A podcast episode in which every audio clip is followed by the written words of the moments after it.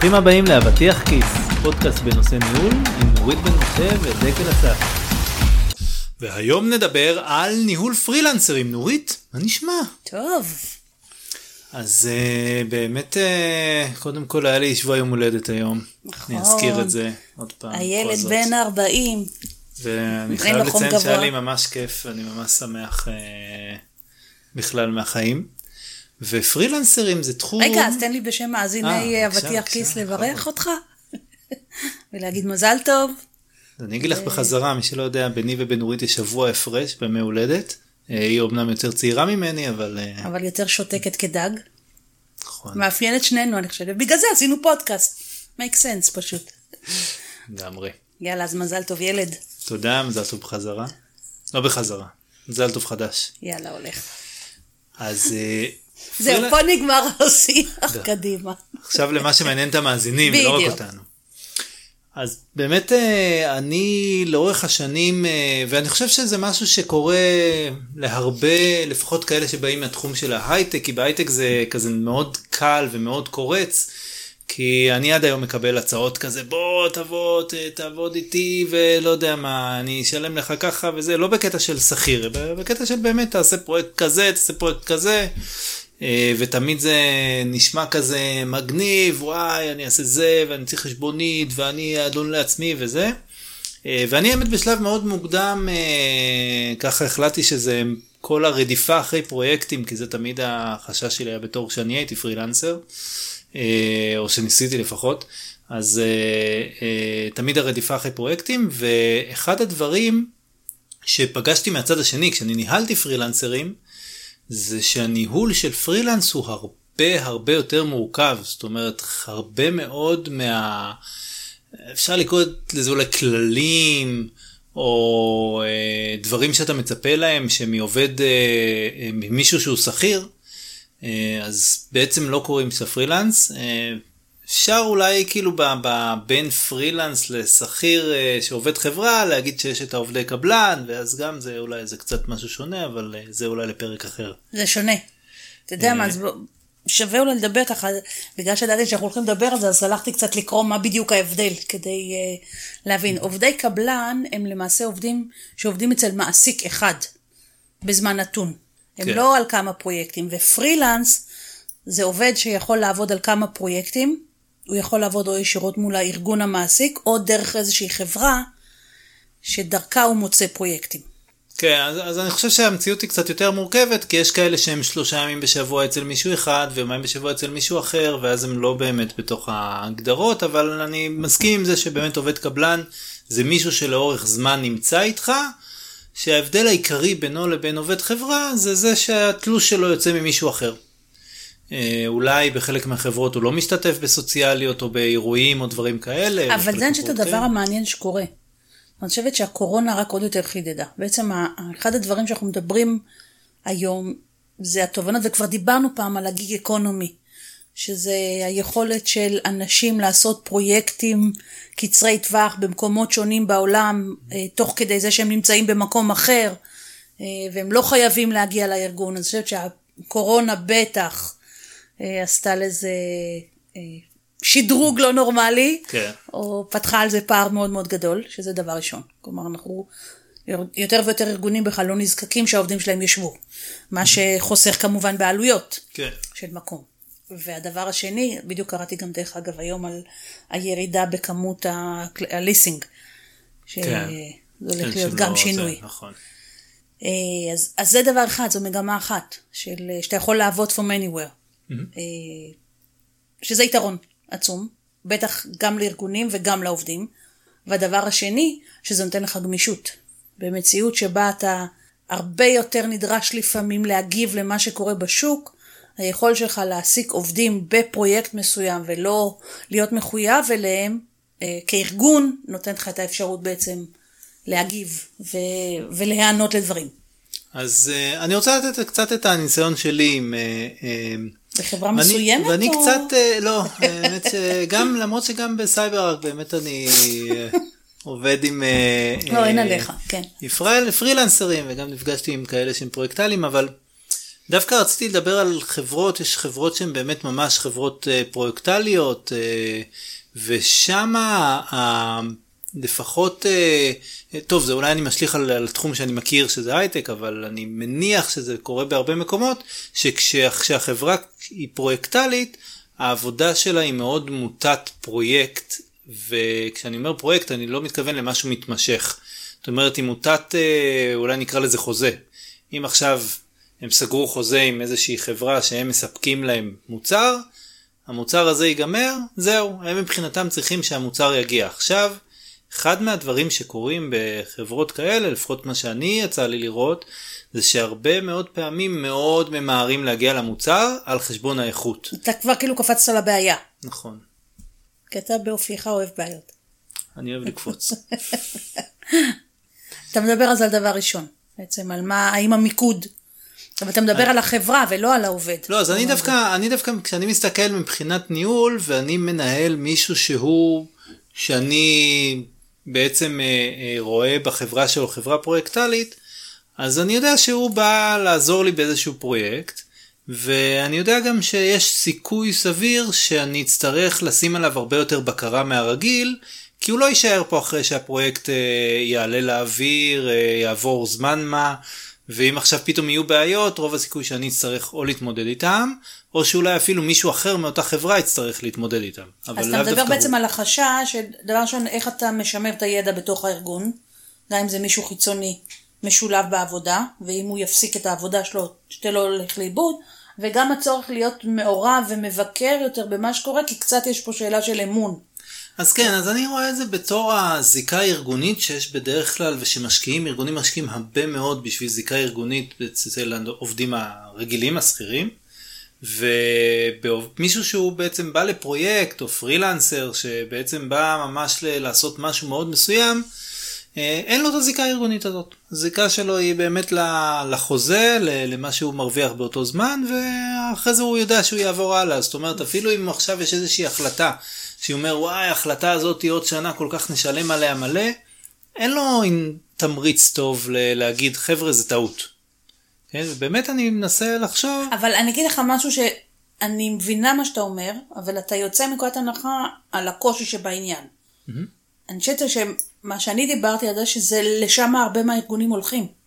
ברמה של להעסיק גם מהנדסים, זה לא רק, אתה יודע, אם פעם אמרנו זה רק לאיזה מין משרות לא, לא אמרנו, אלא כאילו היה מקושר יותר למשרות לא מקצועיות, של אנשים לא מקצועיים, או...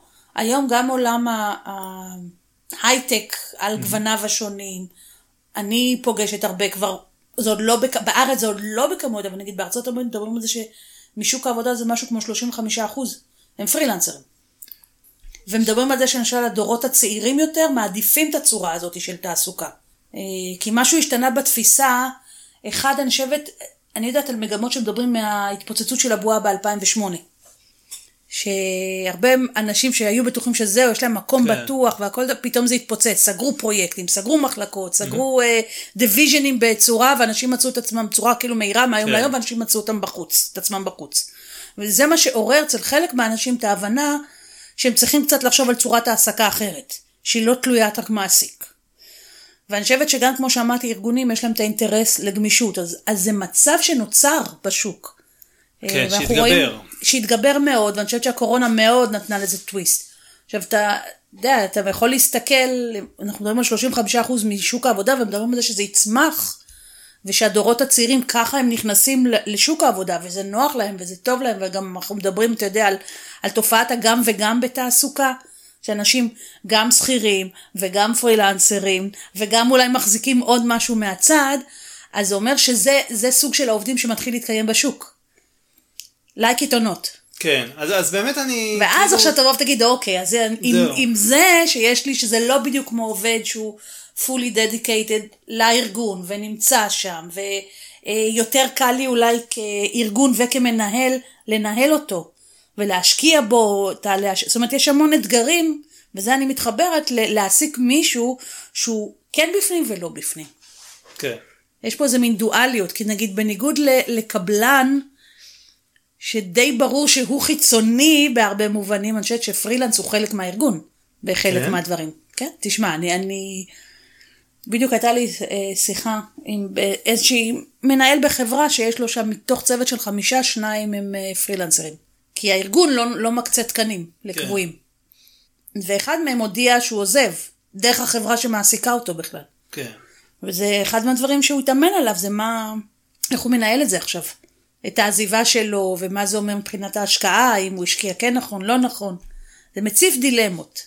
זה מציב אתגרים, אני חושבת, גם בפני המנהל. אז אולי בוא נדבר על האתגרים ואיך איך להתמודד איתם. נכון, אז אני העליתי... העלית כבר ישר. זיקה ארגונית, זה נראה לי האתגר הראשון. ה-obvious, כן? כן. מה עוד? עכשיו תורך אם לא הבנת. אה, אוקיי, רגע, אני אשים את הקפה בצד. אה, זיקה ארגונית אחד, אני חושבת ששאלת למשל ההשקעה, אה, תהיה שאלה של כמה אתה כארגון משקיע במישהו שהוא, שהוא לתקופה מסוימת, לא for life, שזה, אני חושבת ששאלה שארגונים שואלים את עצמם גם ביחס לעובדים היום, אתה יודע שכל שלוש-חמש שנים זזים, ולפעמים אפילו פחות, כמה שווה לך להשקיע.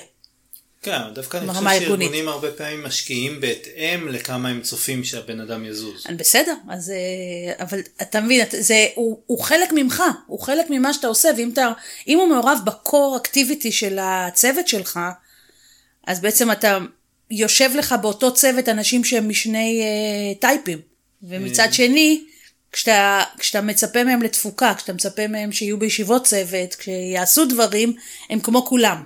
נכון. נכון, אז, אז באמת האתגר הוא איך אני גורם להם גם, אה, גם אין סתם זיקה ארגונית שאמרתי בהתחלה, אבל גם כמו שאמרת, איך אני אה, גורם להם לתת תפוקה שהיא דומה לתפוקה של חברי הצוות האחרים. כן, איך אני מכניס חלק... אותם בעצם לצוות. זהו, להרגיש חלק מה, מהצוותיות שקיימת. ואיך אתה דואג שאתה יודע, תלוי גם לכמה זמן הם נמצאים, האם הם לחצי שנה או לשנתיים, זה גם נכון. יכול להיות שזה כבר תקופה. אה, כן, למרות שגם חצי שנה אני מרגיש שהיא תקופה לפרילנסר. אה, תלוי כנראה, כן, אבל אה, זה גם לא מעט זמן בשביל להביא עוד מישהו לצוות שקיים, להוסיף עוד אנשים לחצי שנה, זה תקופה. כן. שהולכים איתה, אבל כן, אני יכול להבין שזה כאילו אולי קצר טווח יותר. אז חשבתי ככה בדרך על מה, מה בעצם יכול לעזור כדי לנהל. אני חושבת שאחד הדברים הראשונים שהייתי אומרת זה קודם כל תקשורת. תקשורת רציפה, תקשורת פתוחה, הגדרת ציפיות. בינך לבינם. זאת אומרת, ברור לי, אתה יודע, כן. זה מתחבר אה, במציאות שבמילא כולם עובדים מרחוק ולא בתוך הארגון, אז אה, התחושה הזאת של איך אני יודע ומה אני עושה, כבר דיברנו על זה כמה פעמים. נכון, ש- שאני דווקא לוקח את התקשורת כלאו דווקא תקשורת בין המנהל לעובד, הפרילנסר במקרה הזה, אלא תקשורת גם בין הפרילנסר לשאר הצוות. אוקיי, אז זה, זה בעצם האמירה זה שהוא חלק מהצוות, כן. וצריכים להיות, הוא לא, הוא לא בצד. כן, כאילו אני חושב שבסופו של דבר אותו פרילנסר שמגיע צריך כמה שיותר להרגיש ש... אה, שעובדים איתו. ולא שהוא כאילו בא, יכול להיות שהוא בא בצד, כן. ואז כאילו, ואז באמת הנושא של תיאום ציפיות, כן? יש פרילנסרים שבאים באמת לפרויקט, ואתה לא אכפת לך לדבר איתו, אתה רק רוצה להגיד לו, אוקיי, עוד חודש, תעשה את זה, וזה זה מה שקורה כן. עוד חודש, מה אני מקבל, סע לשלום. ואז התאום ציפיות באמת מאוד מאוד מאוד מאוד חשוב, כי אין את התקשורת הרציפה הזאת תוך כדי. כן, ואני מסכימה איתך שלהיות חלק, זאת אומרת, מהישיבות, מהדיאלוג, להיות חלק, מה, כלומר, לעזור לו להשתלב ולהכיר את האנשים האחרים, לא שזה יהיה רק איזה מין, לא שתהיה רק תקשורת בינך לבינו בלבד. כן. אלא שתהיה תקשורת מרובת ערוצים עם שאר האנשים.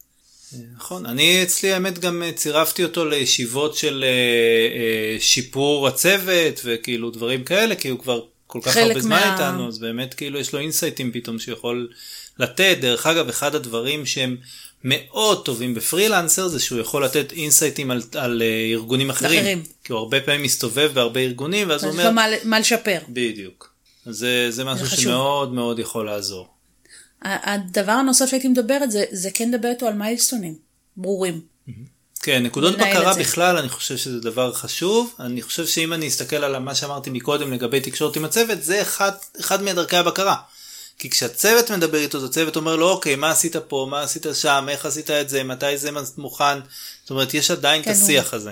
הוא מעורב בפרויקט. הוא מעורב, הוא גם יודע שמצפים ממנו כן. לתפוקה מסוימת, כן?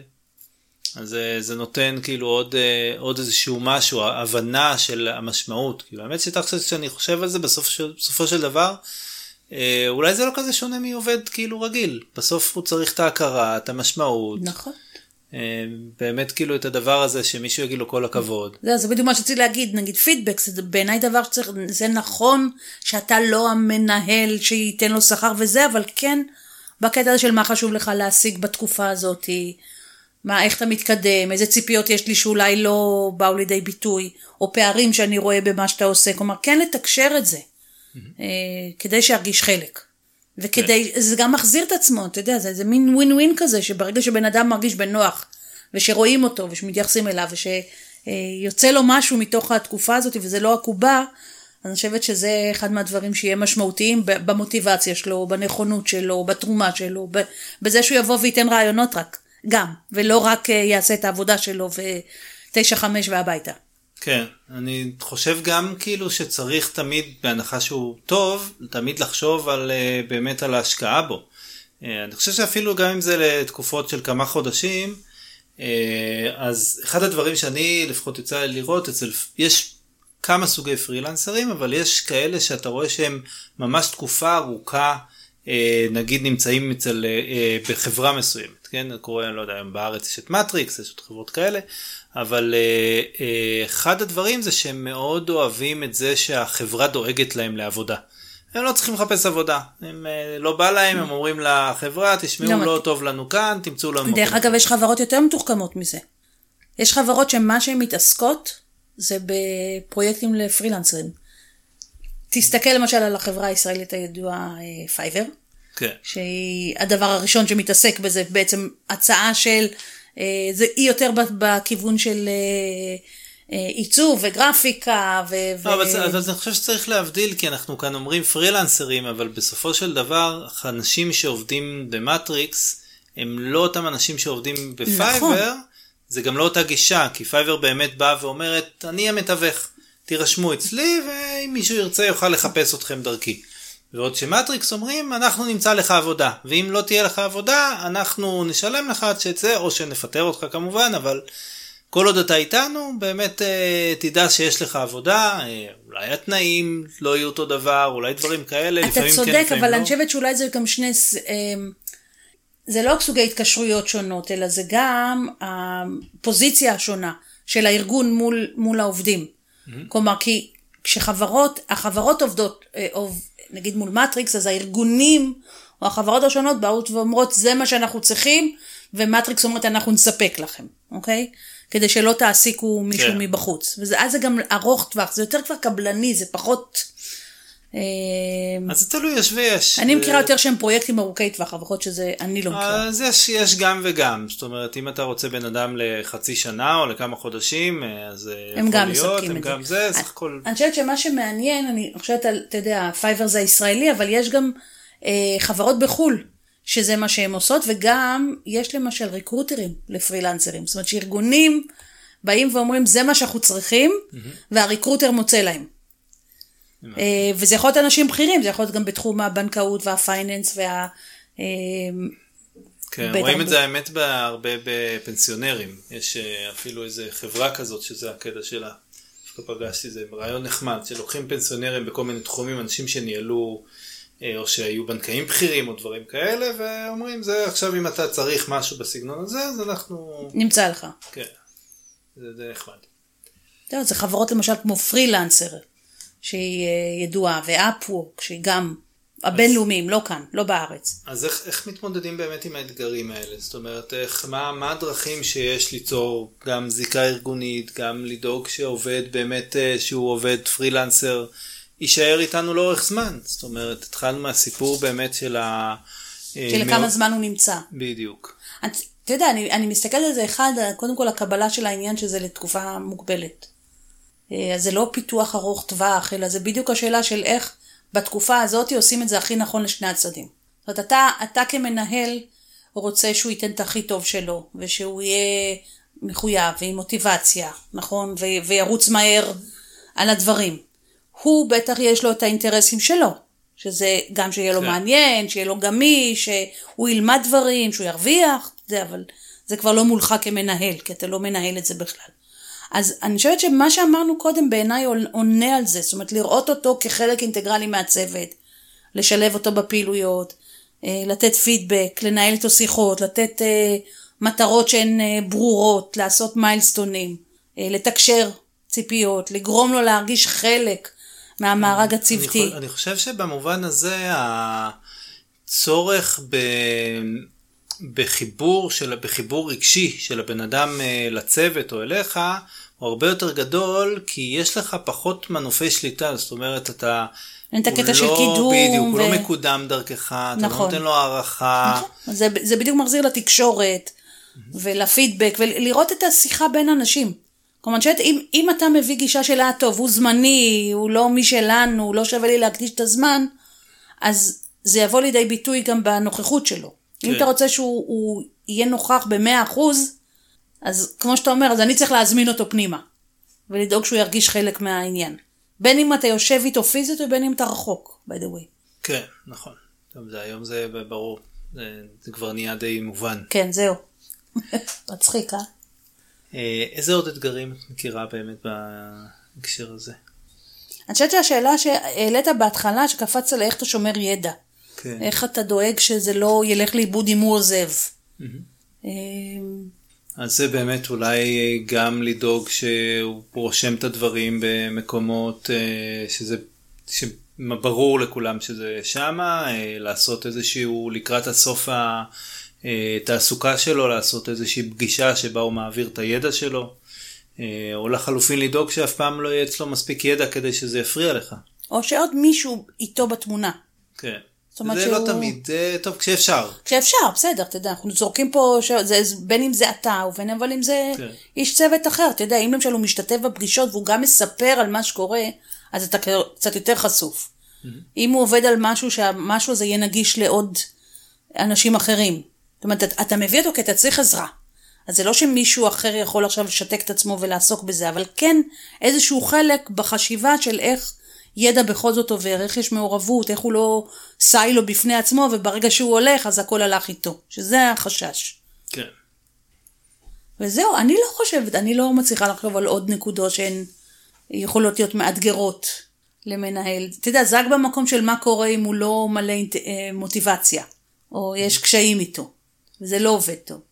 אז כן, בגלל זה גם מקודם אמרתי את ההערה שלי על זה שהוא צריך להיות יותר עם חיבור יותר רגשי, כי אני חושב שבסופו של דבר, כשהחיבור הרגשי הרבה יותר קל לעורר מוטיבציה, ליצור איזושהי זיקה אה, ובאמת אה, אה, לבוא, כמובן שיש אנשים שזה לא הדרך לפנות אליהם, כן? אתה צריך למצוא, אבל כאילו באמת אני חושב ש... אני חושבת שכולם רוצים להרגיש שייכים. כן. אז כן, ונגיד אם אנחנו מסתכלים על כל ה... איך אתה מקבל עובד, איך אתה עושה לו onboarding, למשל, זה קטע קריטי. נכון, אנחנו חגגנו יום הולדת למישהו שהוא פרילנסר. בסדר. נכון, נכון. לא, לא, האמת ש... אפילו פרילנסרים חוגגים יום הולדת. שלא חגגנו לו אני יודעת שזו מחשבה מהפכנית פה. זה, אבל... אה, אבל זה בדיוק הקטע, לפעמים הדברים הקטנים, הם עושים את העניין. כן, תמיד, כן. זה התיאוריה על הקופת חיסכון ו... והאמון שנוצר בין אנשים, כן. כן. אתה יודע, אני גם חושבת למשל, נגיד ארגונים גדולים שיש להם משאבים של קורסים וכל זה, אז אתה יכול לשקול, שאתה נותן לו איזה משהו שהוא כן יכול להשתתף, שהוא כן ירוויח מעבר רק לעבודה. כן, זה מצאתי דווקא שברוב הארגונים שיש להם פסיליטציה כזאת, היא לא פתוחה לפרילנסרים נכון, או נכון, לקבלן. אז זה כאילו, זה קצת אבל אתה יודע, אני אומרת, אה, אם אתה ארגון שזו כבר צורת העסקה, אז הייתי משקיעה כן. מחשבה, לא חייבים את הכל, בסדר? אתה בכל זאת, אתה לא רוצה להשקיע במישהו שהוא לקצת זמן, והוא לא עובד שלך, אני מבינה את השיקול הזה. אבל אתה יכול גם לבוא ולהגיד, הנה, יש משהו שהוא כן פתוח. אנחנו כן נותנים לאנשים שנמצאים אצלנו, ולא... כי, כי כולם הם, הם פה, כן. הם חלק. אה, אני חושב שזה גם משהו שכולם, ת, ת, תלוי כמובן לאיזה תקופה בן אדם בא, אבל זה, כולם ירוויחו מזה, כי זה יוצר שם טוב לחברה, ו... ואז כן. לעתיד יבואו, ירצו כן, עוד כן. אנשים. חושב. אה, טוב, אז באמת דיברנו על האתגרים שיש בהעסקת פרילנסר, הצורך בזיקה ארגונית, הצורך ביצירת מוטיבציה ותפוקה כמו שאר חברי הצוות. אה, ואמרנו שבאמת אחד הדרכים, אחת הדרכים זה לחבר אותו לצוות, לגרום לו להיות חלק מהצוות, אה, ובאמת אה, תמיד גם לראות מה, מה גורם מוטיבציה, לתת לו משמעות לדברים שהוא עושה, נושא של נקודות בקרה, בין אם זה לצרף אותו, לצרף מישהו אליו כדי שתמיד תהיה את התקשורת הזאת. מיילסטונים, כן, תמיד הנושא של תיאום ציפיות, כל כמה זמן לבוא ולספק פידבק כדי שבאמת הבן אדם יבין גם עד כמה הוא אה, נותן מה שאנחנו מצפים, או, או צריך לשנות. אה, ובאמת פה יש חשיבות גדולה יותר, כי זה לא מישהו ש... ועולה לי גם עוד משהו. כן. אם אתה גם מרוצה ממנו, תעביר את המסר הזה גם, ל... אם, אם מישהו מעסיק אותו, להעביר את זה לשם. זאת אומרת, אם הוא רק בפני עצמו, אז לא אתה לכתוב. בלינקדאין זה גם אפשר, גם. כן? גם רעיון טוב. כן, אז זה באמת יש אה, שלל דרכים אה, להתמודד, אה, להתמודד עם זה, וסך הכל אני חושב ששוק העבודה משתנה, זה אחת הדרכים אה, שיש לנו כמנהלים לבוא ולמצוא דרכים יצירתיות להתמודד עם אתגרים, אה, וזו עוד אחת מהדרכים. אז אה, נורית, תודה רבה. תודה, דקל. אה, תודה לכם, אתם יכולים אה, לשמוע עוד פרקים שלנו באתר nuritbm.com. תודה.